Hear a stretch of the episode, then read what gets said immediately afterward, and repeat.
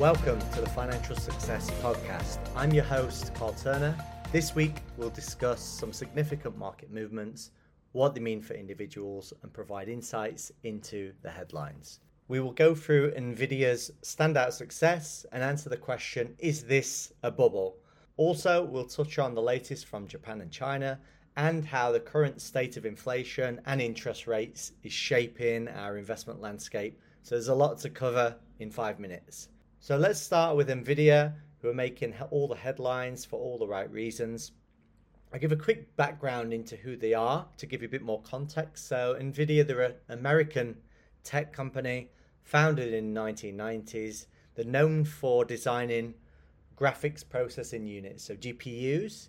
It's mainly used to be for gaming and professional use, and also microchips for cars and mobiles. So Nvidia is doing really well because of the booming demand for the GPUs, and that's mainly down to the growing demand in AI. So the GPU units they're actually used for AI training and the interface tasks uh, because they're really efficient for processing power. So it's essential in handling complex computations and large data sets. So the company, they're really at the forefront of this innovation and they're expanding into other markets as well due to this AI software into other things like self-driving cars and other industries and sec- sectors. So the growth potential and projections are very high. So its recent earnings announcements have shattered all expectations. Revenues are up 22% over the previous quarter and 200% from last year. So it isn't just about the high numbers, it's about the solid performance backed by real demand. So especially in the AI sector. So unlike the tech bubble fears in the past, Nvidia's valuation is actually built on tangible success rather than just speculation into the future.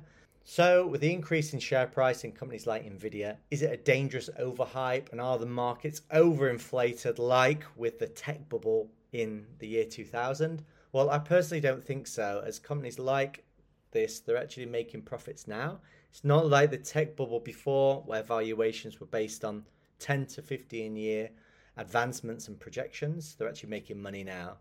So, looking into other markets, the Asian markets, uh, Japan equity markets actually hit a 34 year high.